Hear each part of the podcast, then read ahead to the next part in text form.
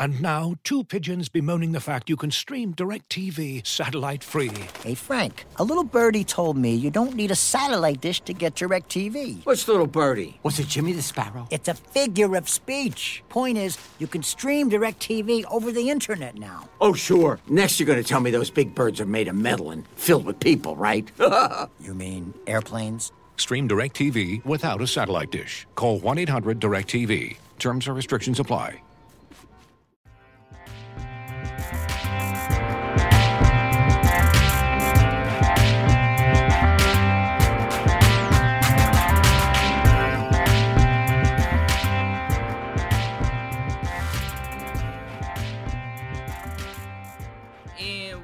Welcome into another episode of Turn the Corner, a Detroit Tigers podcast. I'm Kieran Steckley. With me, as always, is a man who has the best Valentine's Day avoidance excuse ever. Baby, I gotta go to spring training. He is Cody Stavenhagen. How you doing? Doing all right, Kieran. Uh, we we still do an early Valentine's Day around here. Uh, we've had some nice weather lately too. They call it Fool's Spring in Michigan, so I'm sure some terrible weather will hit right as I'm heading into Lakeland. Does it change every uh, 15 minutes or? Well, you know that Michigan weather and that Texas weather and that Florida weather. We've talked about this on the pod before. Every state thinks they have the most unpredictable weather. Yeah. Uh, Something that annoys me. Yes. Uh, and to tie a bow on that, when my wife and I went on our honeymoon, it was in Hawaii, Maui. It was raining.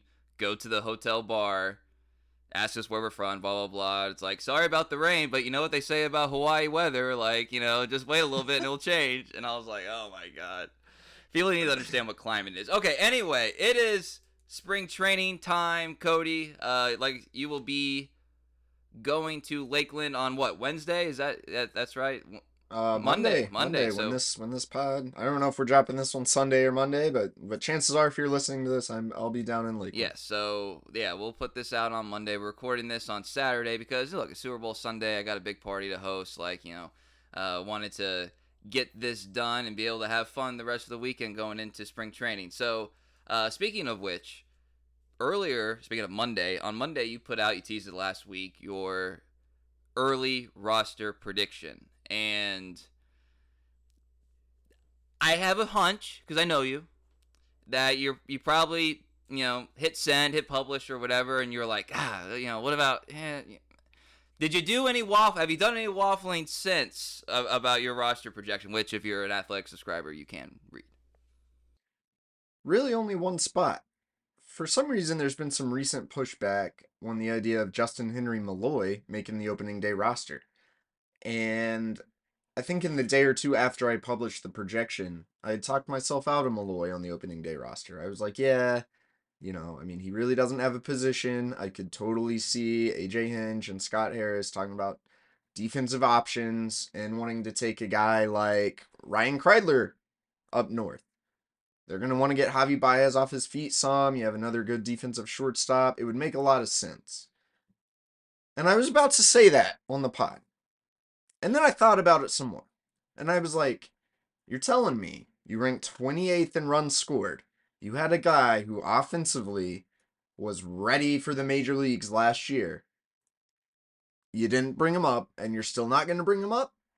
I think that would be the wrong call. Uh, you have this DH spot open. I know you're going to want to rotate it around, but all you do is you talk up Justin Henry Malloy and how great his strike zone is and how great of a hitter he is. And the one thing this team needs is hitting. I think, I mean, there's some camp battles that we'll have to play out and all, but I think Malloy should be considered the favorite. For some reason, there's kind of been some pushback that maybe he's not the favorite. Um, I think he should be, you know, pending a disastrous spring. I, I think you got to take this guy north. I think you got to take some bats north. And that's nothing against Ryan Kreidler, who who does bring a lot to your team. But if I'm choosing between the two of them, I'm choosing Justin Henry Malloy. And that leads me to a greater point. There, there's a little bit of a battle there, I think, for that last bench spot. Um, I would have had Nick Maton in that conversation, but stunner, Nick Maton gone. He's a Baltimore Oriole now. We can touch on that more in a second. Uh, th- th- there's also this conversation. Scott Harris has said it multiple times. There's going to be so much competition in camp. I'm like, is there? Pending injuries, you know, the bullpen, there there are a lot of guys that could make the bullpen. All right, so we're gonna keep that one. Every team has competition toward the uh, you know the final couple spots on its bullpen. Otherwise, I actually think this roster is maybe more cut and dry than it normally is. All these guys do is talk up Andy Ibanez. You think they're not going to put Andy Ibanez on this roster? You know, uh, your starters seem Matt Vierling's going to be on this roster. Zach McKinstry, he doesn't have an option. He's a left-handed bat. I think he could have a terrible spring, and they're still going to want to keep him.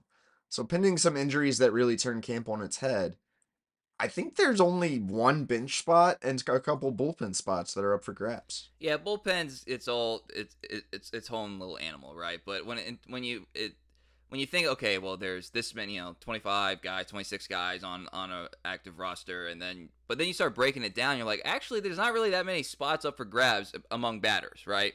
So like it, it this roster seems to me set up to have you know, we talk about competition, that's all well and good. And there's going to be a lot of competition for who plays per se, but I think in terms of like who's going to actually like go to Chicago, I think it was kind of designed for getting more comfortable early as opposed to evaluating like the entire time. If that makes sense. Uh because there's more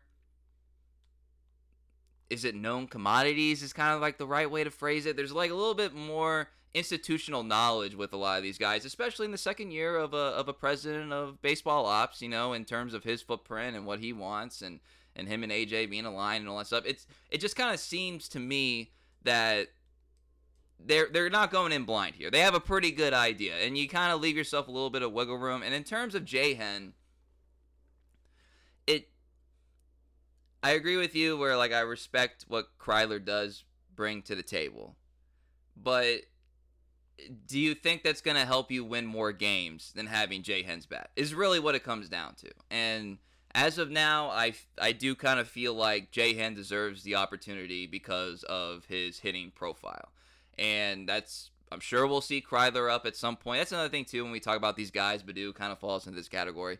It's like we talk about these guys and you know who's going to break with the team, and you know you're going to see them. You're going to see plenty of Baddoo. You're going to see Kreidler, I'm sure uh, because he'll maybe he'll find his way into some third base mix. You know, I mean, it's certainly possible. And what happens with Colt Keith? Like, you're gonna see these guys. So to me, they form the roster in a way that they like, and I just don't know what the point of having Jahan in Toledo is. It like I, I just like we, you could argue he was there too long last year, right? So like, what's the point of having him here and and listeners will know that I'm a big believer in rewarding players when they've earned opportunities. And and we've we've seen Kreidler, I'm sure he will earn another opportunity, but Jahan for sure has earned an opportunity to be a major league player. And especially with the DH spot open and you have no idea. And look, I'm not saying to be pretty, but technically he has professional baseball experience in the infield and the outfield. So if you really needed to put him somewhere, you could figure it out. You know? So like I I tend to agree, but I think I do think it's interesting that that people are kind of pointing out because I don't think we're talking about Jay Hen. Really uh, if I were to look back at this offseason, I would have thought, you know what, on this podcast, I thought we would have talked about him a little bit more. I don't know why that was. Yeah. Yeah, maybe. Yeah, the, the the hype has almost kind of died down around him for some reason, and I don't I don't know why. I mean, maybe that's I, I think a lot of it has to do with the the defense. I I guess I'm glad people are uh, being realistic because his defense is not very good. All right, it's pretty bad. Um, but the strike zone judgment is real, and I think that tends to translate to the major league level better than most skills. There are a lot of guys that can rake in AAA but can't rake in the majors. But if you can judge a ball from a strike, that's going to bode well, you know, in your favor once you get to the major leagues, and that that can help uh, ease your adjustment at the plate, in my opinion. So, I, I mean, the guy was in AAA all last year, and he raked all last year. That's what it comes down to. He has proven more than any other fringe player in this system. He has earned it at the plate more than any other player in this system. The defense thing, you got the DH spot open. All right, you want to stick him in right, in left or right field a couple times, that's fine. DH spot's open for a guy like Justin Henry Malloy to come make your lineup better, or at least see if he can make your lineup better. He is a rookie. Not saying he's going to hit 30 homers out of the gate, but this guy has some offensive upside, and what your team needs is bats. It's time to score some runs. If you want to make the playoffs, you got to score runs. I think Justin Henry Malloy has it all a decent camp. It's got to be in your lineup. Yeah, and look, uh, we we've talked about it on Twitter at Cody Stavenhagen. I'm at Kieran underscore Steckley. I think a tally of the DH spot would be fascinating here of the first I don't know month, two months of the season to see how how it's used because over under one of the guys who, who it's uh, whatever it is, high. I'm taking the over. I can just tell you that right now because you basically have two ready-made DHs, like one of which is going to be in your out, you know, in, in one of your corners, right, in Canha or Carpenter. And uh, speaking of Carpenter, that's another thing too, like how they handle or how he prepares this year. I think will be another kind of underrated storyline of the season because he's a guy that's getting banked on. He's no longer cu- cute story and he's no longer hey this guy's good now he's being now he's a guy that you're relying on so that's the next evolution of Kerry Carpenter the player he's also still young obviously and I think a lot of people are sliding him in to more or less play every day but not necessarily every day in the field so how is a young player who I would wager has never regularly DH'd in his life gonna handle that and I don't mean like the like the ego part of it wanting to be in the field. I mean like the actual preparation because it changes. Like a lot of guys don't like being DH. I mean we talked about this with Miggy. If Miggy had his way, he would have been in the field his entire career because it is different like actually being on the field every inning as opposed to on the bench. You know, like it, it's a different way to go about your business.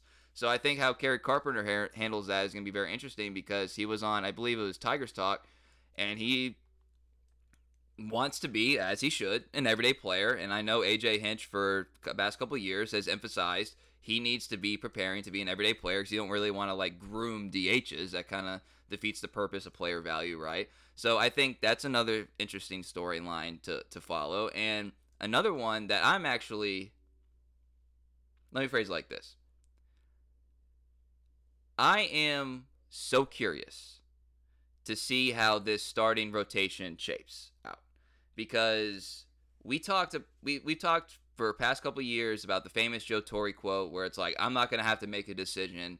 Somebody's going to get hurt and you know the rotation will kind of fit, you know fill out itself.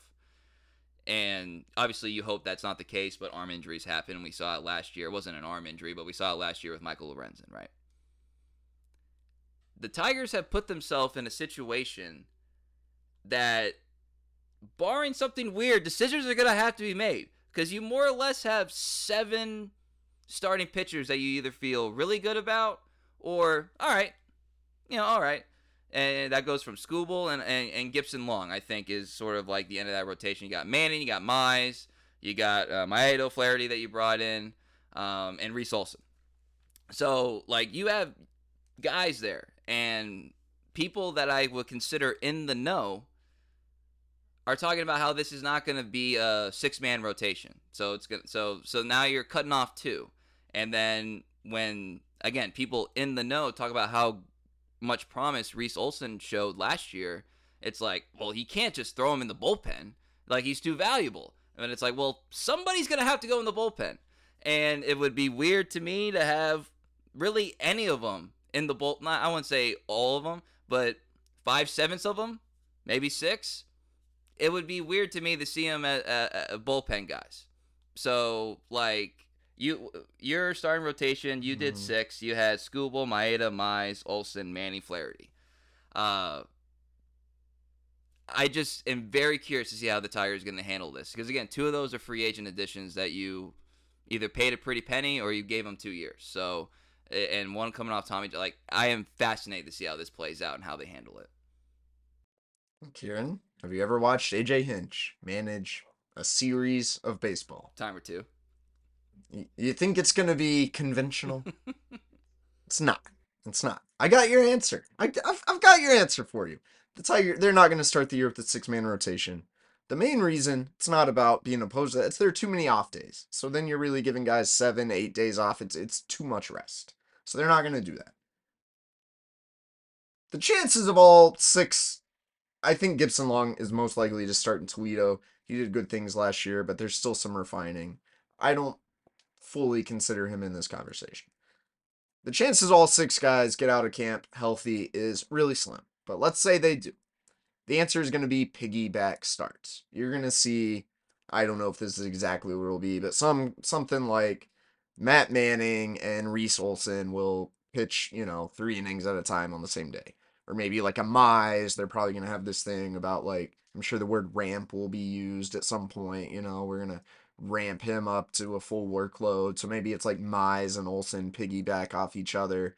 Um, I think you're to see basically six guys in a five man rotation. We've watched AJ Hinch do this before, uh, both early in the season and late in the season. think 2021 when he was kind of tapering the workloads of Mize and Skubal. Uh, they both still got injured. Um, I, I, I think that is how they will navigate this until um, either someone pitches themselves out of the conversation or there's an injury and then suddenly, all right, we got a, a five man rotation again. That's another thing too. How they handle the the innings aspect of this throughout the year will be interesting because the guys that you would like to have a innings the past couple years have gotten hurt. So it's you know it's one of those it, the ultimate example of the inexact science as it is the managing arms, right? Uh, and you know let, us focus on Mize for a second because are, are we at the point now where we have to reevaluate expectations? I talk about this a lot for a lot of guys, and I don't know. That's not this is not me leading you on here, Cody. I don't know how to view Casey Mize because was it 39 starts, right? 39 career starts. Yeah. And you know, innings count's not that high. I think there's a world where he could have come back last year, and and uh, people need to remember it wasn't like Tommy John in the traditional sense of what we think of Tommy John. It was more or less like a loose tendon, as opposed. Uh, to, correct me if I'm wrong here. Like a stretched out loose tendon, as a, as a, as opposed to a pulled one. He had that amazing bowl. it wasn't torn. Yeah. It was just so stretched that it wasn't fully functional. Right. His UCL. Yeah. yeah. So everyone. But he had a back surgery too. Let's not forget that. I think the back procedure is the bigger deal. We don't know a lot about it, which makes me think it's serious. He doesn't really want to talk about it. Very good point as well. And this guy, like I said, he was one one. He had the double A no hitter in his debut, a double A debut, not debut, period. And he's kind of a guy without a place. Like he's a starting rotation guy, but place wise, kind of without a place right now. And you know, you talked about the ramping up part of it. It's like he ought to be as fresh as anybody. He ought to be pretty dang fresh. And I don't know how to feel about that uh, photo that was circling around where he looked like he was uh, throwing off a semi mound. I don't know what the what exactly to call it, and you know the metrics. like the four seasons where they had the Rudy Giuliani press conference. yeah. That's what it looked like, and that's where he was. Yeah, it was. Uh, one. I'm sure it didn't make Fetter like excited to see that throwing service. Let's just uh, put it like that. And you know, and I'm not gonna try to recall all the numbers, but they weren't like, oh, look at that, you know. Uh, so like the my situation is very interesting, and you wrote about it um, on one of your early storyline stories that's published on the Athletic. So the Mize situation. What's kind of your assessment leading in, and and and what do you think is most likely to happen for him? Well, I, I've said I think he's the single guy I'm most interested to watch because I don't know where to set expectations. There's a part of me that doesn't think they necessarily need to be reset. There's a part of me that thinks he could come out have two great starts and suddenly expectations are high as ever. This guy was 1 1 for a reason. Uh, my first question when I see Casey Mize this spring is going to be pretty simple. When's the last time you pitched a baseball game fully healthy? Because it seems like that he's, I don't recall his exact quote, but he indicated this back issue that he had repaired surgically had been bothering him for a long time, as in possibly years. This guy might not have been fully healthy since Auburn. So, how good can he be if he is now fully healthy? Is he going to be basically a different pitcher? Could his fastball command be there? A repaired UCL? Did the, did the UCL damage have something to do with why he couldn't throw his splitter quite like he could coming out of the draft? There are a lot of unanswered questions there uh, that that will only be answered on the field.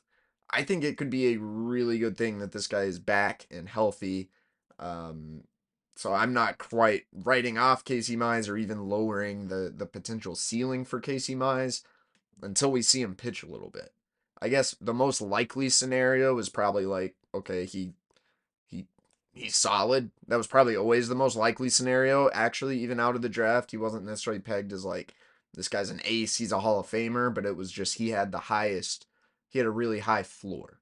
So look at what he did in 2021. I think he had like a 3.71 ERA through 150 innings. I mean, that's probably that's probably you know a good uh, indicator of what you you hope Casey Mize can be this year, and if he does that, you feel pretty good.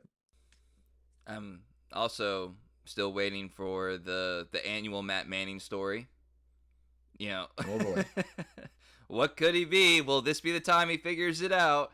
Uh, another guy like a you know rinse and repeat. Very curious to see how he looks and uh, and how his demeanor is, and and I'll tell you what, th- we can expand it past pitching for a second. I'm very curious to see who kind of steps up in the leadership role of this team because Now there's a spring training word right Yeah. there. Leadership. Yep, because there's been a lot of talk about culture this offseason.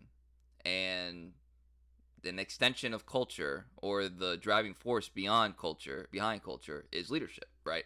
And now you have no Schoop, who, you know, his abilities diminishing did not change the fact guys really looked up to him and liked him. Uh, and I think uh, Akil Baddoo was out watching him in the uh, Caribbean World Series or something like that recently. Like guys, guys love him. Miggy was a guy that he's a legend, so you look to him. So even if he wasn't a conventional leader, like he was definitely somebody that guys looked up to, right? And Matthew Boyd just had the personality of of a, of of a leader of his staff, and like all these guys, no longer with the team. And if we're gonna talk about production wise, the Schoop, or excuse me, the Torques, the Greens, the Carpenters, the Skubals, you need them in order to succeed this year, reach the postseason. You're also gonna need the intangible stuff too, because it's a long season. It's a lot of days in the clubhouse, a lot of time together. So I'm I'm curious who's gonna like fill that void. And we talked last year about how among the young guys, like Ryan Kreidler was kind of like the, you know, the the natural like leader of the group, and, and that's all well and good, and I, and I do value that. But for this team to take off in any fashion, you can't have Ryan Kreidler be the guy that is sort of like the emotional measuring stick of the team. It has to be somebody else, right? And we know it's not going to come from Baez. You know, with all due respect, it's not his thing. It's not. So. Do you have who is Cable? You're there. You know, I know it's been a while, but you're there in the clubhouse. You know, almost every day. You like you see these guys interact. Who is a guy that you could that we can look to to like see if they kind of take take on that role, the void that is filled with this team? Well, let me, let me tell you a story, Kieran. It was it was two years ago, kind of a long time in in Tigers world, and a, a knowledgeable Tigers person pointed at Riley Green and Spencer Torkelson, and this person said, "When it's their team, things are going to be a lot better." And having been around all these guys, I believe that. I'm actually not worried about culture at all. You, you lack a little bit of that veteran presence, traditional veteran presence, sure.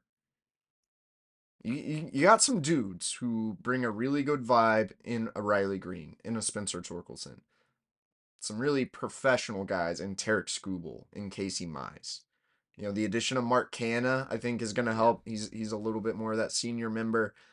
It, it was somewhat problematic the past few years in that some of the guys that were looked to to be the leaders weren't among your more productive players. Jonathan Schoop, Miguel Cabrera. Um, you know, I think Matthew Boyd was a good presence, but um, kind of similar situation. Like he was hurt. Um, I don't necessarily think the mood was ever like toxic. Maybe in 2021, it probably got toxic.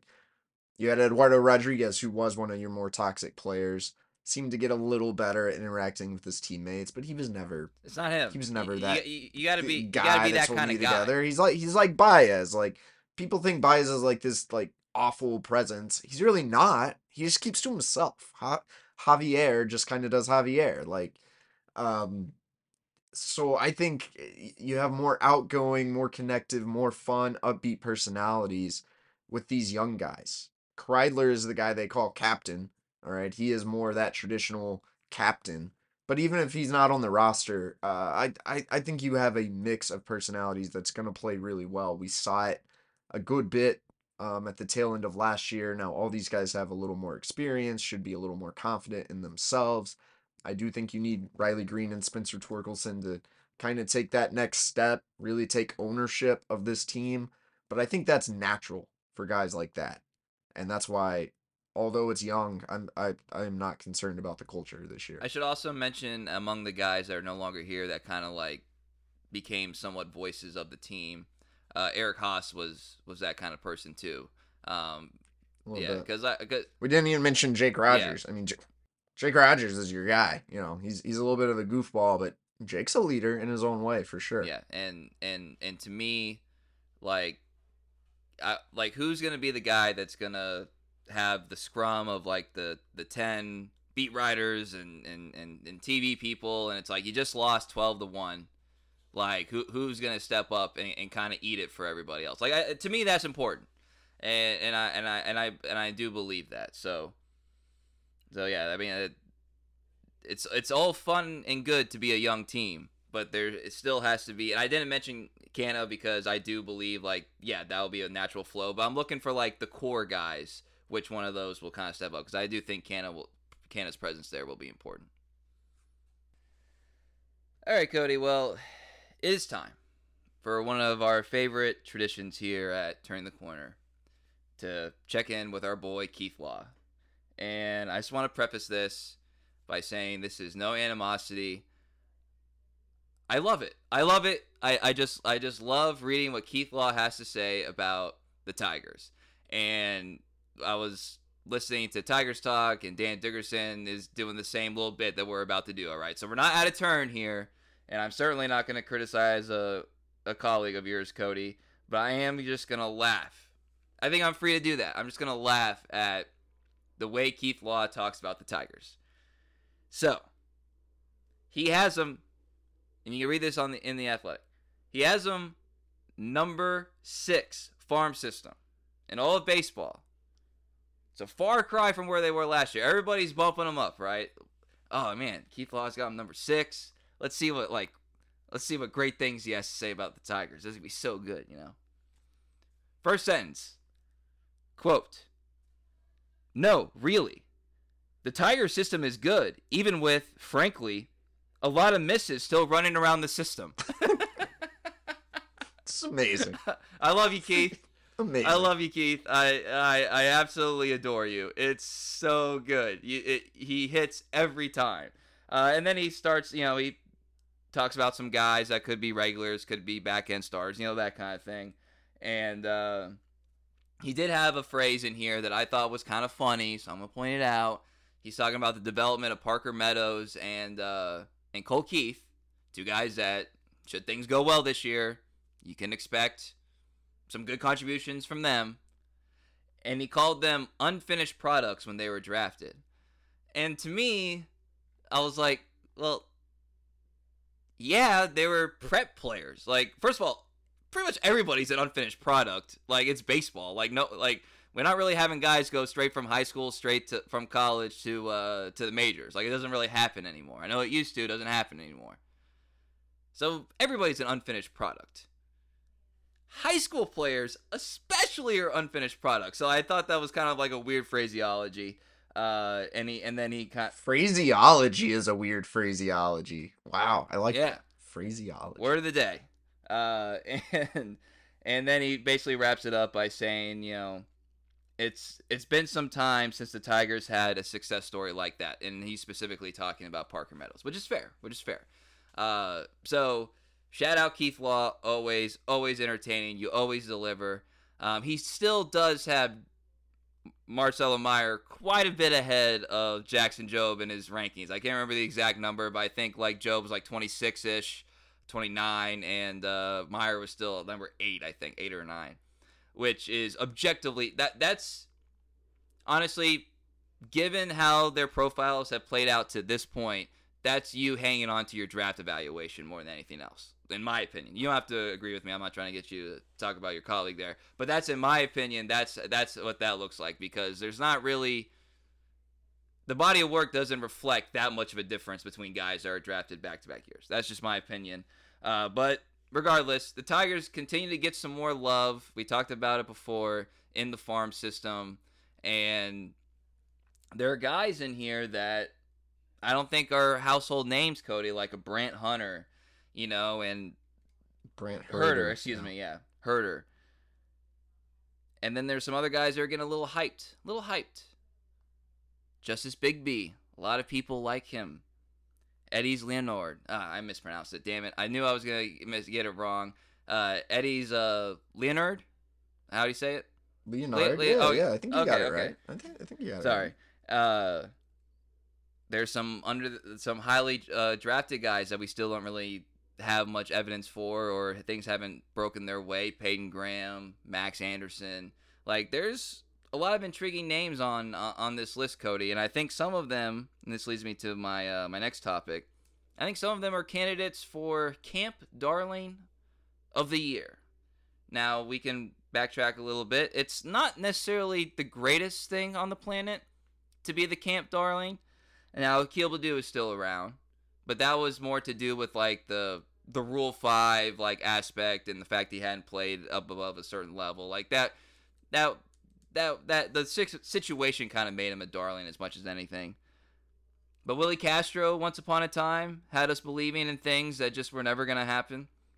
And the recently departed Nick Maton was a uh, was was a camp darling. Well, real quick on Nick, what was your reaction to to more or less trading his services for uh, cash considerations? What was your reaction to that? I was actually stunned. You know, he, he was DFA'd, and then um, rather than than claimed that the Orioles wanted so wanted him so bad they traded for him. Uh, but I was like, I was shocked, um, almost in a good way because I think it shows. We know Scott Harris enjoys flexibility, but it showed more of like a mental flexibility. He wasn't hanging on to his dudes. He's already DFA'd both Donny Sands and Nick Nick Maton. Donny Sands remains in the system. But two of the three players he got in the Gregory Soto trade, uh, he's removed from the 40 man roster. Maton now out of the organization. And we have seen some flashes from Maton. We know there's a ball player in there somewhere. We know there's some upside in there somewhere. There was just a lot of bad. And organizations, not just the Tigers, can tend to be overly loyal to players like that, guys they drafted or guys they traded for, and you see some upside and you just keep banging the table, trying to pull it out of him, and you end up wasting several hundred at bats in the big leagues on a guy who's never going to pan out for you. So I, I almost like the open mindedness that the Tigers said, hey, this guy ain't it. But I was I was like I, I almost didn't think it was like played up on social media as a big enough deal. Like th- there were a couple other guys they could have taken off that roster.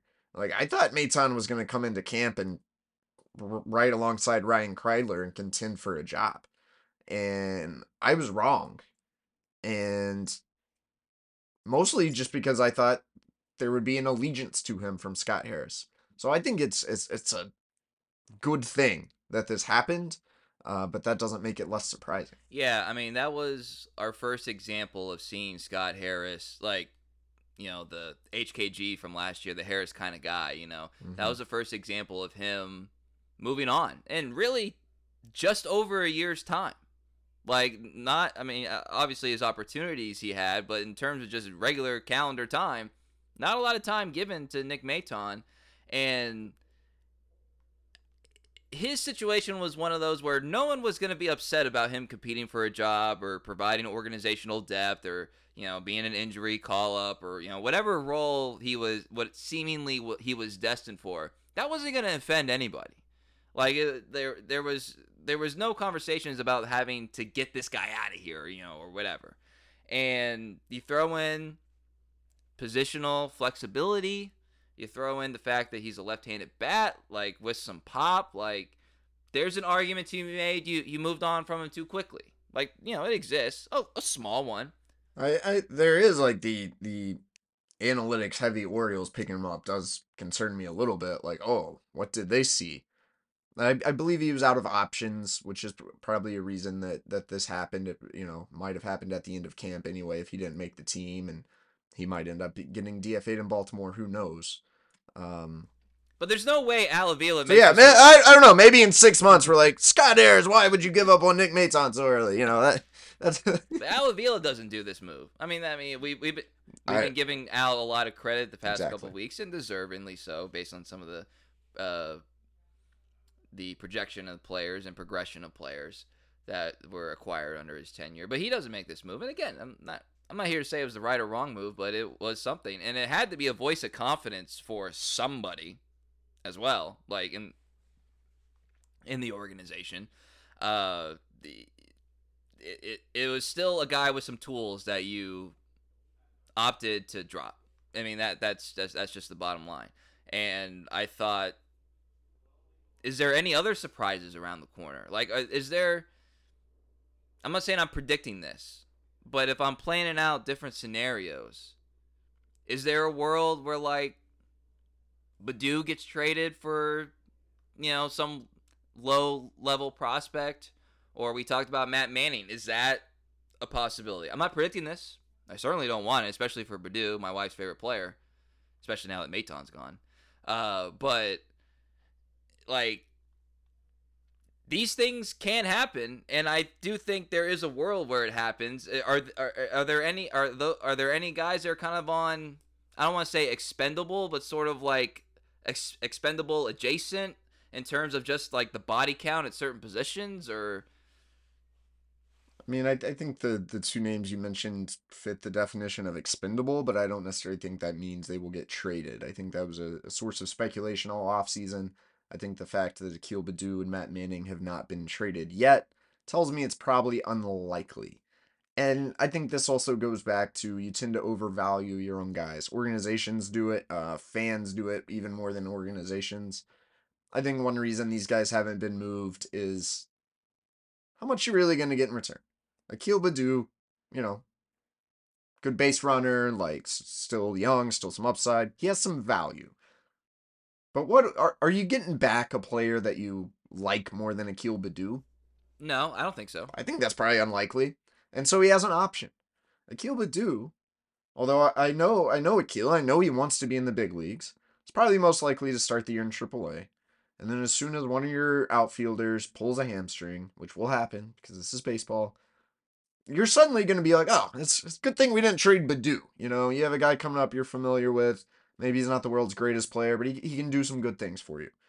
Um, and same with Matt Manning. Like, we still talk about, oh, does Manning have this upside? Like, I, I don't know. He might. Um, but if, if you take Matt Manning to, I think, especially an analytically heavy team, they're going to be like, we don't freaking want this guy. He doesn't strike anybody out. He, his, he got lucky BABIP wise last year. Yeah, he's got a really intriguing fastball and, and great extension and some deception, but still doesn't hasn't really harnessed a second pitch. Are you getting a player back for Matt Manning that you feel better about than Matt Manning? Like I, I think it's unlikely, and so I think you'd rather take the depth. And uh, so I, I'd be surprised if either of those guys get moved at this point. Yeah, I would, and I'm certainly guilty of being one of those. Like I think I have realistic expectations of Akil Baddoo, but as I said before, I still love watching him play, and there are tools that are valuable to a team that he has, uh, and, and so like I certainly do not want him off the team, and you know Matt Manning's one. Of, we talked about it earlier, like maybe he's a guy that kind of gets squeezed out, and I mean does he have to find a, a, new role on the team? That's also a, a, a, possibility. I think we've we both over the years kind of speculated like maybe that's his his best like you know asset. Like it, it could happen and I'm I don't you don't want to put caps on these guys or that kind of expectation on these guys but you know literally every single reliever has gone through this you know like the whole failed starter thing from Chafin so that's uh that's that's certainly in the works and one of the things that makes spring training so exciting and interesting. Uh, I I did want to shout out Cody the TMLR podcast, the Tigers Minor League Report podcast. Those guys very friendly to us. Good people over there. Great, great Yep. people, uh, and they do such important work if you're a Tigers fan and trying to assess the you know the overall organization's health and and all these things and and they're legit. They're they're so good.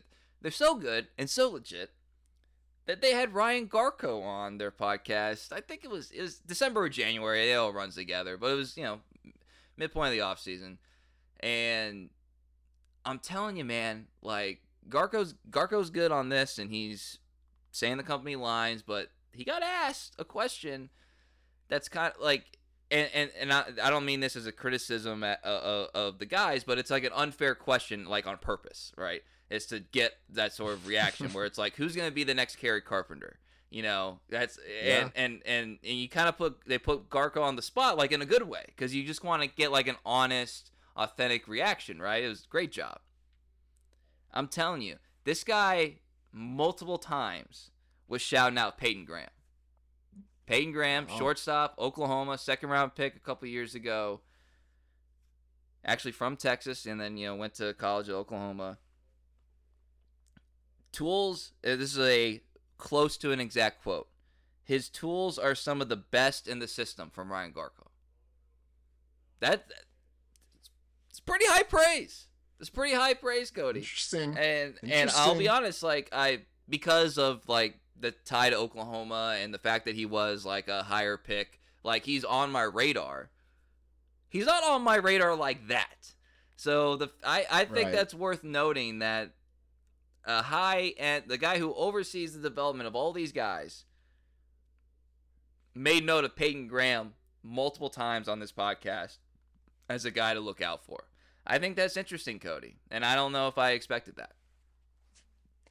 I definitely didn't expect it. At the same time, not surprised. Um, I'm more familiar with Peyton Graham than probably the average, you know, kind of middling prospect. Uh, because he he played at Oklahoma in another life. I I covered the Oklahoma Sooners, uh, more football and basketball, but a little bit of baseball as well. Um, definitely watched uh him play on TV a time or two. You know, when they were making a run. I think in the College World Series. Um, and and you know, you'd listen to what his coach at OU, Skip Johnson, said about him. You'd look at his performance. A lot of things to like about Peyton Graham. All right, definitely that that dirtbag type player, and he had a huge jump in his final year at OU. He hit 20 homers. He hit 335.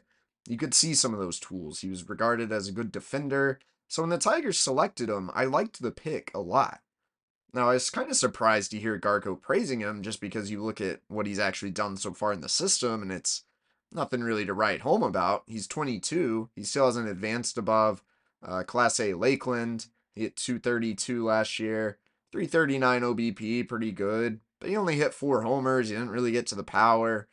Um, actually, only played in 54 games. So, you know, the Tigers have clearly seen something in him that hasn't qu- quite translated in terms of performance yet. Uh, but just being familiar with Peyton Graham and his background, uh, I've always found him to be a highly intriguing player, pretty high upside. Uh, so the fact that Ryan Garko still sees that, despite somewhat of a slow start to Graham's pro career, uh, definitely, definitely kind of perks the ears up a little bit. Makes a, a, a guy to watch this coming season. He is from Waxahachie, Texas, which is known as uh, the home of Meat Church. So if you, uh, he, the guy who found Meat Church was on Jimmy Fallon Our barbecue fans yeah, out so the there, barbecue yeah. fans out there. He's from the same town as Meat Church, and I, I love uh, all their products. And Matt Pittman does a great job on YouTube videos. So if you're if you're looking to learn more about barbecue, I highly recommend uh, fellow Waxahachie native uh, uh, Meat Church Matt Pittman. So that's a that's a, that's just a side note. Um, another another guy getting some buzz, Cody, and really kind of the, a similar conversation, just as a pitcher, is I, I'm starting to see some. You know, don't don't forget about Ty Madden now. Don't don't don't Mhm. forget about Ty Madden Mhm. now. Also a Big 12 player, also a highly successful player. He was a back end first round pick, Madden was, out of the University of Texas. And we haven't we haven't really talked that much about him, but that's another guy that I think might be kind of a sleeper for you know, you know, there might be something here with this guy. And as pitchers and catchers reporting here in a couple days, like I, I feel I feel the need to know this that that might be one of the more intriguing guys to watch uh here this spring, Cody. Yeah, Madden was among the guys who had a really important year last year in the farm. He came out, you know, pretty highly touted out of the University of Texas, but the rap was always kind of, eh. He's really got like one and a half pitches. He had a lot of success in 2022, but I think the projections on him were still like, okay, he might struggle against higher level hitters. Maybe he looks like more of a reliever. And I believe the Tigers made some pretty significant tweaks to his arsenal. He's become a lot more complete pitcher last season. Through 118 innings, 3.43 ERA last year in Double A. He's coming to big league camp, uh, most likely to start the year in Triple A. But if Madden can continue that progress that he had last year and be a three pitch guy, suddenly, yeah, you've you've got another um, pretty good pitching prospect on your hands right there. I don't think he uh, he wasn't any top 100 No, list, he was he? wasn't. Uh, but certainly a guy I think capable of being a top 100 prospect, um, even mid-season if if he uh, build on what he did last year in the minor leagues.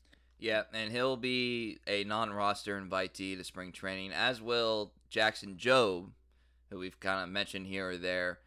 That's a guy whose hype is kind of finally matching like what like the reason he was drafted if that makes sense. Like he was drafted to be this like all right, we're, we see some Josh Beckett upside here. We see some Verlander upside. And he probably is the toolsiest starting pitching prospect since Verlander Oh, for sure. and Oh, and, and a much criticized pick, a guy who was really slow rolled, a guy who had an injury last year, but after he came back from that back injury, he mowed people down and quite possibly will be in the major leagues this year. So that I mean that I'm I'm excited for that, but in terms yeah that's down the line. In terms of spring training, I got I, I have a little concern about Jackson Jobe, just a little bit.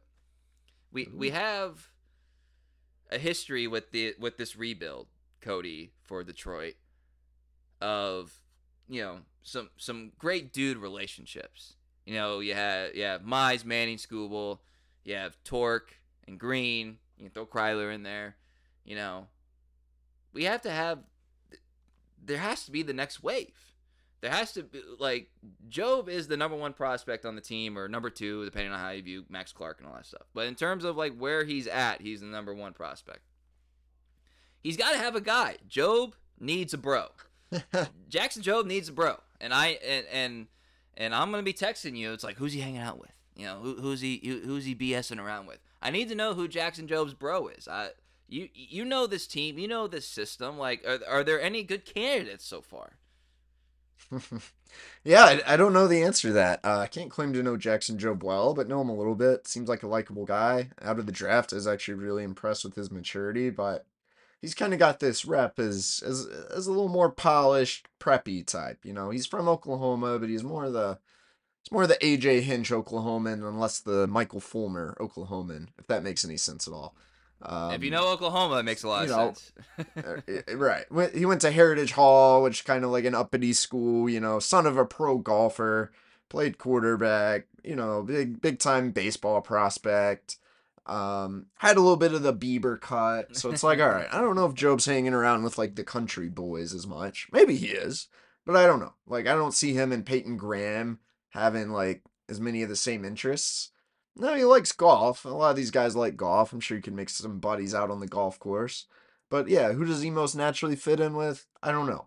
Uh, I'll go ahead and say something really weird. You want to hear something really weird? Yeah. We discussed this off air before, so it must have put the idea in my mind. I had a dream about Jackson Jobe, which sounds creepy, right? I had a dream I went hunting with Jackson Jobe Oh.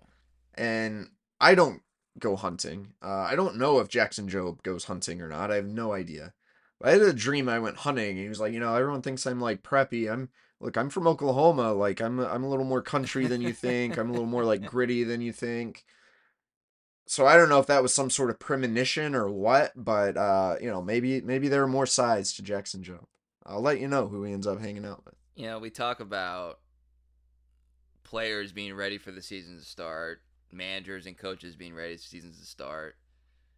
If that's not an example of people who cover the team being ready for the season to start, I don't know. I I don't.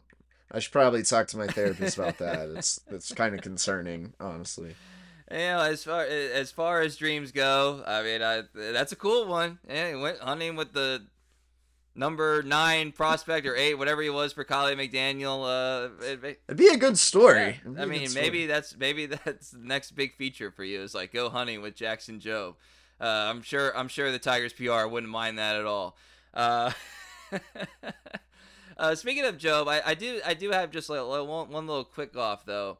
Who, who do you think is going to make their debut first, Jobe or and we, section of the podcast coming very Big Twelve centric, but no apologies there, or Jace Young because they're both guys that I won't I don't, like I don't want to say like expect to make their debut, but look for it to be a thing if that makes sense.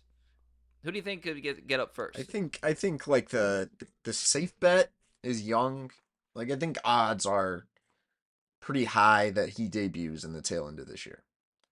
But there's a world in which Jobe just shoots up and ends up being the first. So it's a, it's a really interesting question. The safe money is on Joe or it's on Young, but like you know, you want to take some good odds. Jobe's not a bad pick.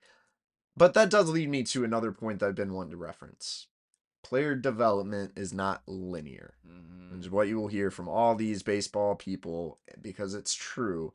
And I think especially this time of year, we get in this mode where we think all these prospects that we've just talked about are going to continue the trajectory they had last year. Ty Madden, he's going to. And it just doesn't work like that. Remember when Wilmer Flores was supposed to debut last year? We were Wilmer Flores had a bad Yeah. year, okay? now forgotten. and now now we're not talking about him. Uh, Wilmer Flores might just come back and have a really good year this year. I don't know, but that's all to say that not all these guys are just going to continue on the rise, and that goes for young players in the big leagues like Colt Keith, like Kerry Carpenter as well. Some of them are going to plateau. Some of them are going to take a step back. Some of them are going to take a step up. You don't always know who's going to do what. I think even the scouting directors and the minor league managers and the guys around them you don't know because this is a weird sport and you have young players and and um, so that's just a reminder like don't be stunned when not all these guys meet kind of that ceiling of expectations this year that's just what happens Yeah, and if you look at win projections for the team overall, and you know they're seventy-seven or seventy-five or whatever, that's why. Like, you'd be like, how could they do this? Well, because like you can't. Statistically speaking, you can't necessarily anticipate every single person that you're relying on improving. exactly. The, the the data sometimes can be uh sobering and and cold and that's what that's what you see with this stuff. Um it's not always going to be right. Projection systems were not big on the orioles last year for this exact reason. And the orioles all these young kids continue to play out of their mind. And now they're Yeah. you know among the darlings of baseball but the more likely scenario is uh, some of these guys plateau, some of them don't hit, some of them don't end up in, don't make the big leagues this year, and you, you, don't make as much progress as you thought. You know, I think there's a good chance the Tigers can win more than 78 games, but you look at some of these projections, and it's like, eh. you, you see how it comes to fruition. Like, I think Riley Greene can be like a four or five win player. You look at the, you know, some of these projections, like Fangraph ZiPS is like, oh, he'll be worth like 1.54. It's like, eh. when you when you're around these guys, you want to get excited about them, and some of them are gonna pop, and probably not all of them are gonna pop. So Yeah, you just never know. That's why they play the game. And I will say, speaking of Riley Greene, I like this as someone who wants Detroit to be kind of in the national conversation a little bit more. MLB.com had him as one of their like you know quote unquote dark horses for MVP. Um, if he even got to that status, you would feel pretty good about the the, the Tigers' chances this year. Uh, all right. Why don't we kind of wrap up here, Cody? You did the fan survey the annual fan survey this year, and I'll just go ahead and tell you how I answered all of them, and then you can and then and then you can kind of fill in with what kind of the the fan consensus was. So I'll, I'll make this quick. You know, read it down. How would you rate Scott Harris as president of baseball operations? Excellent, or basically poor to excellent. And I said average because anything better than that, I feel like there's got to be more wins. But in terms of like, if you just were, if you just said like rank the average of every move, pretty much, I would probably say closer to very good. But I can't go that much higher for you know someone who hasn't produced a winning team. I know it's only his second year, but you see what I'm saying. And the, and similar thought process for AJ Hinch. I did put very good because I think he hasn't had a full deck since he's had you know been at the helm of the Tigers. But you can't go excellent when you haven't had a winning season, right? So like you know it's you know same thought processes. Chris Ilitch as team chairman and CEO. I like the fact that he is investing in the team. I know payroll, everyone focuses on that, but I see all the other stuff. So I I said average, whereas I'm sure a lot of people are dissatisfied with everything that uh, that has gone on under his tenure. But you can't say that this guy doesn't do anything for the team, right? And we've talked before about how his like reputation among baseball is not negative, right? Uh, so like, it, there's other stuff why people may not like him, but we're just strictly talking about the baseball thing, and and I, I I have no problem with him, even though like you know I, you would like to have better results under his tenure, right? Who's your Tiger? That's an easy one. Riley Greene for me. Uh, one of the first. I think it was like the first year you were on the beat. That was the year they drafted him, I believe, first or second year. That's correct. yep. We were talking at the time. It's like you know, like once he's kind of got slotted to the Tigers, I started looking into him. I was like, I kind of really like this. I've been on Riley Greene from the beginning, um, and I'm a sucker for left-handed hitters. I'm a sucker for outfielders. So, and he plays hard. Like that, that will be as long as he's on the team. That will probably be my Tiger.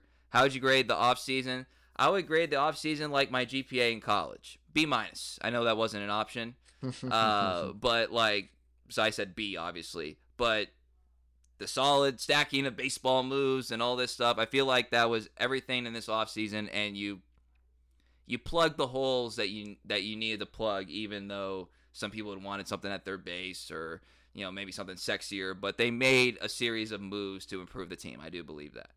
Are you conf- They say C's get degrees, but let's not discount Kieran Steckley going for the B minus, baby. It's okay to overachieve just a little bit. 3.3? Keep in mind, I watched this guy. I watched this guy not even turn in a final for one class, and he got away with it. It was amazing. with an A, by the way. Yeah, yeah. Your boy knows how to work the system. Uh, how confident are you headed? In, uh, are, the, are you that the Tigers are headed in the right direction? I said very confident. Like, like headed in the right direction is different than like guaranteeing results, in my opinion. So I'm very confident they're heading in the right direction. The second part of the conversation, I would have done like somewhat confident, but I do believe in AJ. Scott has proven himself to be shrewd. Um, the players are developing in the back end of the system. We're seeing this as well. So I, I said that. I love the Colt Keith extension because, like, what? Who cares? Like, it, it, it, it seems like for the team, for the team, there there seemed to be like very little risk. So like I and I also like the Tigers being proactive and one of those proactive organizations under Scott Harris. Right? I think that's a good thing overall. So I loved it because it's a low risk move. Confidence level in the starting rotation, somewhat confident. We talked about earlier. A lot of lot of unknowns, but you like at least the profile and the talent of the guys that are that are there. Confidence in the lineup. I said unsure. How could you not? You know what I mean? Like you like the talent there, but the results have not been there. So level of confidence in the bullpen, very confident. That's where AJ and Chris are just fi- firing 100 mile an hour fastballs constantly. You know what I mean? Like they they they work that system really good. Tigers prospect that excites you the most. I put Jobe because like he's the way that the what his potential could be is game changing, and and we've talked about before, but I would I would put him there. I also do really like Max Clark. Uh, I, I'm down for Max Clark as well. How would you rate hiring Jason Benetti as Tigers broadcaster? Loved it. national. You got a national guy doing your home broadcast. Come on, easy answer there. How would you rate the TV broadcast in 2023? I didn't watch. I watched them, but I listened to Dan, so I, I, you know, but I would probably say in terms of broadcast quality, it's average. Good stats, you know, good cameras, you know, all this stuff. Um, I'm not here to talk down about anybody that was doing particular jobs, but like, you know, the production value is fine. How would you rate the radio broadcast? Excellent. Dan's the goat. What radio voice do you most enjoy listening to along Dan Dickerson? I pretty much like all these guys are on the list. Avila, that's Alex, by the way.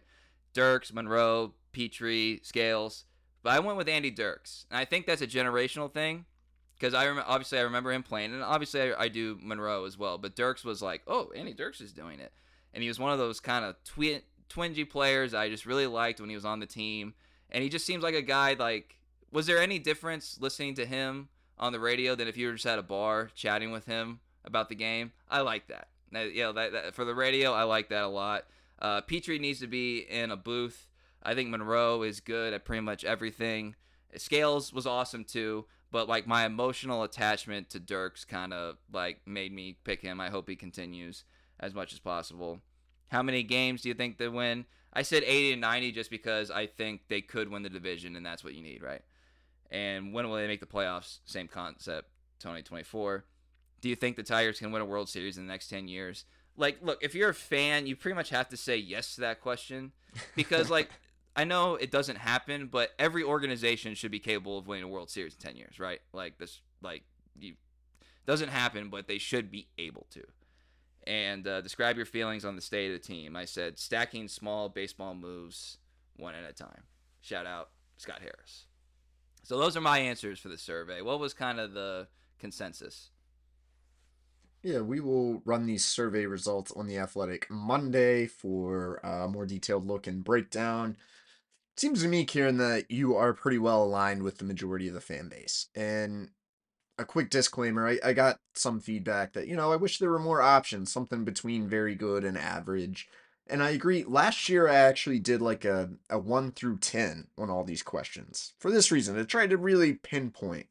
And compiling that data was a mess and it just looked bad and and some other reasons. So went back to just kind of the the five multiple choice. I'm gonna make y'all really choose. All right, so that's why it's like that. Yeah. Tried the one through ten thing. It, it didn't really work. side. All right, so yeah, choose how you feel. Um, yeah, looking just scanning it, you know, I think uh more people went with very good for Scott Harris so far. Um, almost no one went with below average or poor, so reviews pretty good for Scott Harris. Uh, AJ Hinch, very good, It's kind of the most common answer. Chris Ilitch, this one always is is funny because Chris gets so much flack and yet usually rates out as average when you do this poll, or maybe below average. Um, you know, there there's 16% right now that rates him as poor. So like there's some dislike for Illich, but I actually think average is appropriate in the scope of sports owners. As I've said before, most owners are really bad. as much as Ilitch uh, maybe is not the most likable, at least he's not like the dudes who used to own the Orioles. You know, it could be it could be worse. Believe it or in not. division. Yeah. Uh. Yeah. Yeah. White Sox. Um. Who's your Tiger? You know, Riley Greene's a very popular man. A lot of the young core is popular. It's always funny to see what people write in. Someone wrote in everyone except Javier Baez. Someone wrote Isaac Paredes. Someone wrote Marcus Timms. Like Shout out that person. people are just yeah. Someone said none. They're all trash. Someone said pause. Thanks for It's reading. like what goes through the minds of some of you people. uh B was pretty pretty uh popular for the Tigers off season. There's some confidence, kind of lukewarm confidence in the right direction. Definitely uh, uh more positive than last year. People like the Colt Keith extension. I would say I loved it for the Tigers. I marginally disliked it for Colt Keith is where I would land on that one. Um, you're pretty in line with the confidence in the bullpen, the rotation, the lineup, Tigers prospect. Um, a lot of a lot of Colt Keith and a lot of Max Clark, Jackson Jobe getting a little more love, but but still the third most popular Tigers prospect. Everyone loves Jason Benetti. There were nine people who said they disliked it. Those nine people. What's wrong with you, Come man? Uh, uh, TV broadcast about what you would think. The radio broadcast grades out so much better than it, it does every year. We'll see if that changes this year with the addition of Jason Benetti. Um, interesting to get the feedback for the radio voice. I put this question because because I don't know. I think they're all pretty good. If I had to pick one, I'd actually probably pick Bobby Scales. I think he just brings some next level insight. But Andy Dirk's very popular. He did a good job, has name recognition. Um, all all seem to be pretty well liked. And then we had some write-ins there too. Shout out to whoever wrote uh, Cody Stavenhagen. I appreciate you. um, all these people wrote, I don't listen to the radio. It's like I, I literally made this non-mandatory uh, to answer, and you guys still wrote, I don't listen to the radio, so that's weird. Someone wrote silence. okay. um, no one, or no, we got 14 people picked the Tigers to win 90 or more games. So even the most starry-eyed of fans, no one's really picking the Tigers to win 90 or more. That's I always find that funny. Um, and actually, more more people are expecting a 2025 playoff appearance than a 2024 playoff appearance. So interesting. And then we got the write in answers. We're getting a little long winded here. There's some good ones. I will post the best in the story. So if you're curious uh, for both some funny responses and the general pulse of what fellow th- fans think about the Tigers, you can check that story out on The Athletic. All right, yeah, looking forward to that. Looking forward to a lot of spring training coverage. Uh, anything else, Cody? Any any any sort of teaser of what you got, what you got planned? Any sort of thing you're looking for the most? I know we touched a lot of them today, uh, but you know, just any other thoughts as we officially go into spring training. Nothing major, but I hope you will follow along on uh, both social media and the Athletic. Uh, we'll have a story hopefully every day here for the next week. And this time next week, gosh, we're going to have so much to talk about on the podcast.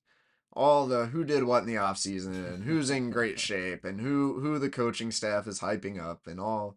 I mean, it, it, it'll be the typical spring training stuff, but it's always fun. It's a fun time of year for all the speculation. So we made it through another off season. I know it's full spring here in Michigan. It'll probably be cold again, but warm weather, sunshine, it's on the horizon uh, congrats to everyone for sticking it out and um, opening day not all that far away. No, basically six weeks. Like it's you know right around the corner. Looking forward to that. Looking forward to reading all your coverage on the Athletic. If you are a subscriber, you can read all of Cody and his amazing colleagues' uh, work there.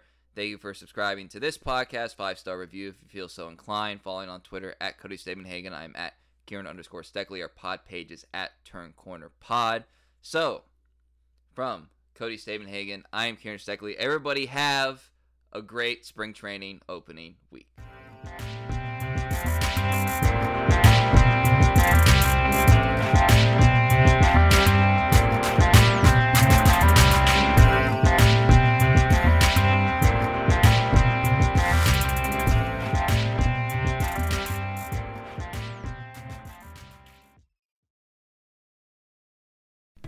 As you've probably heard by now, we've teamed up with BetMGM this season. We'll be using BetMGM lines to make all of our picks, and we'll have special offers for our listeners each week. If you haven't signed up for BetMGM yet, use bonus code The Athletic, and you'll get a one-year subscription to The Athletic, plus up to a $1,500 first bet offer on your first wager with BetMGM. Here's how it works.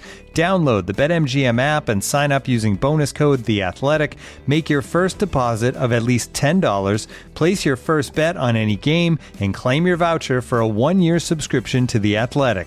See BetMGM.com for terms. U.S. promotional offers not available in D.C., Mississippi, New York, Nevada, Ontario, or Puerto Rico. Gambling problem? Call 1-800-GAMBLER. Available in the U.S. Call 877-8-HOPE-NY or text HOPE-NY 467-369 in New York. Call 1-800-NEXT-STEP in Arizona. 1-800-327-5050 in Massachusetts. 1-800-BETS-OFF in Iowa. 1-800-270-7117 for confidential help in Michigan. 1-800-981-0023 in Puerto Rico. First bet offer for new customers only in partnership with Kansas Crossing Casino and Hotel. Don't forget, if you haven't signed up for BetMGM yet, use bonus code The Athletic, and you'll get a one-year subscription to The Athletic, plus up to a $1,500 first bet offer on your first wager.